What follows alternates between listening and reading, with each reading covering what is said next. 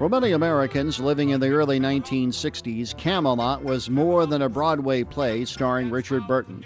It symbolized a new era in the country, championed by a young, dynamic leader in the White House. Let the word go forth from this time and place to friend and foe alike that the torch has been passed to a new generation of Americans born in this century, tempered by war. John Fitzgerald Kennedy, 35th President of the United States, the first chief executive born in the 20th century. Upon assuming the presidency, Kennedy challenged the country. And so, my fellow Americans, ask not what your country can do for you. Ask what you can do for your country. Laying out a bold agenda, Kennedy called for America to reach for the stars. We choose to go to the moon. We choose to go to the moon.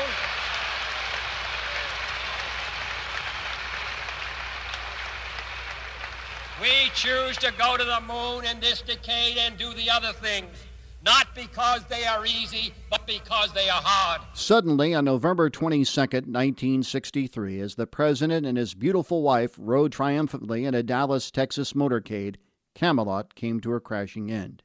If you were in Dallas at around 12:40 that afternoon and had your radio turned to KLIF, you would have heard this. This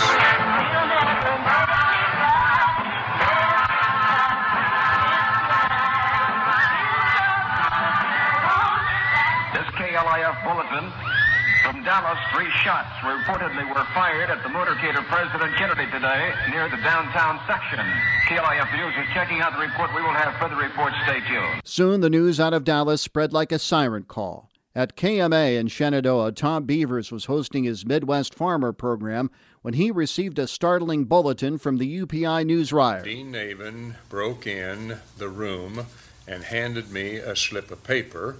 And on that slip of paper was the announcement from the Associated Press, and I read it on the air that John F. Kennedy has been shot in Dallas, Texas. More news will follow on ABC. Like other stations, KMA switched to ABC Radio, whose wall-to-wall coverage of the events in Dallas was already underway. Shortly after 1:30 that afternoon, listeners of KMA and millions of others around the country heard ABC anchor Don Gardner report this tragic news. Ladies and gentlemen, the President of the United States is dead of an assassin's bullet in Dallas, Texas. Shot by an assassin while his motorcade was moving along the streets on the outskirts of Dallas. Well, 250,000 people lined the streets to cheer his appearance there. The news of Kennedy's assassination sent the country into a period of mourning not experienced since President Franklin Roosevelt's death 18 years earlier. But JFK's death hit the country's younger generation especially hard. Nancy Maher of Shenandoah was a 7th grader at St. Patrick's Academy in Imogene and was in class when the news came to her and fellow students. During that time, it was a normal day, but then all of a sudden one of the nuns, we were taught by Benedictine nuns, and they walked in their classroom and said, "We're so sorry to hear the news, to give you the news, that President Kennedy has been shot and killed in Dallas, Texas." And of course, we were all familiar with President Kennedy because being in an Irish Catholic community, he was the first president that was elected to office as an Irish Catholic. And you know, it's hard to believe during those times, that's all really that was the biggest controversy you could say about the president. So we were so excited that he was elected. So it hit our community pretty hard. Mission Valley High School also received word of the events in Dallas at about the same time. Dale Sandquist was a sophomore in Mr. Morgan's biology class. About noon or sometime, 12:30, I forgot, but Mrs. Doubleday, who was the superintendent's wife, she was a teacher in the school. She opened the door and said, she was bawling, said, "The president's been shot." And that's all anybody knew. There was no, you know, there wasn't Instagram and there wasn't all this kind of stuff where there was news as it was happening. She said, "The president's shot. They don't know if he died or whatever, but the president's been shot." So everybody's, you know, first thing, I don't know if I cried or not, but it was pretty shocking anyway. Events all across the country were canceled or postponed following the assassination, including one scheduled in Sandquist School. In 1963, hootenannies were popular. So we had this big school program planned for that night. I think it was on a Friday. the hootenanny was going to go on. It was singing and dancing and, you know, just high school acting and stuff. Well, they called that off. I mean, everything was called off. Nothing, nobody, everybody got home and just was glued to the one TV in their house. Word also reached students at Emporia State University in Kansas, where retired Shenandoah instructor Barb Cunningham was a student. I just remember being on the campus and somebody saying the president was shot. And then I wanted to be at a television set. So, you know, that's what you had to do. I had a friend that was a college graduate assistant, and so she had a regular apartment, and she had a TV, and I called her and I said, can we come over? And she said, sure. So we went over to her apartment, and I remember laying on the floor watching television. Cunningham says JFK's assassination cast a dark cloud over the entire campus. The mood was very sad, you know. Anyway, it's kind of like the school shootings to me today.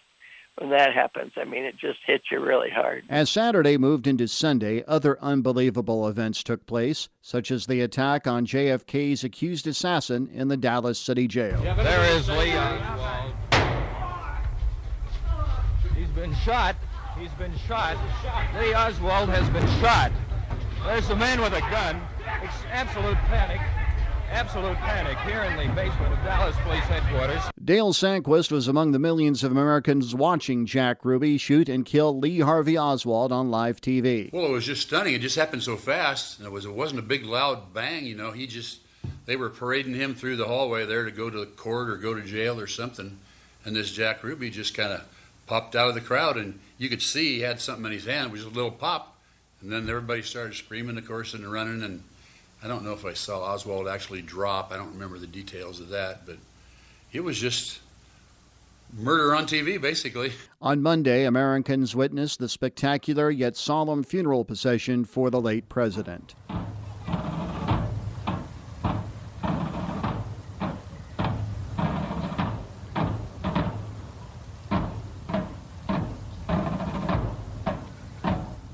For Nancy Maher, certain images from the funeral cortege are etched in her memory. I just remember Mrs. Kennedy, how stoic she was, how she represented her position and our country so well, being so brave. I remember the two little children, how awful it was to see them. I think the most memorable was the horseless rider, or the horseless without a rider, that walked in the parade with the boots turned backwards in the stirrups. That was very impressive because it was such a semblance of what had happened. 6 decades have passed since that day in Dallas, and other tragic events followed in the 1960s and beyond. But the pain remains embedded in those who experienced that dark weekend. For Tom Beavers, there's thoughts of what might have been with a young president who held such promise. All of us were in shock because John F. Kennedy was a young president, one that we were really fascinated with, and his family, Jackie, his wife, and the two children later. But he was a fascination for us. We expected big things from him. For Barb Cunningham, Kennedy's death meant the loss of hope. We had such high hopes with President Kennedy that was so sad that hope, you know, that hope was there with him. He really had it. He had it for us. You know, we were going to the moon. He kept us out of a war with Cuba, with Russia down in Cuba. I mean, there were lots of good things that he had done in the short time that he was president. Regardless of what historians have written about John F. Kennedy's presidency in the years that followed and the countless theories about the assassination, November 22, 1963 marked the end of a magical time in this country, one we will never experience again. Don't let it be forgot that once there was a spot for one brief shining moment. That was no.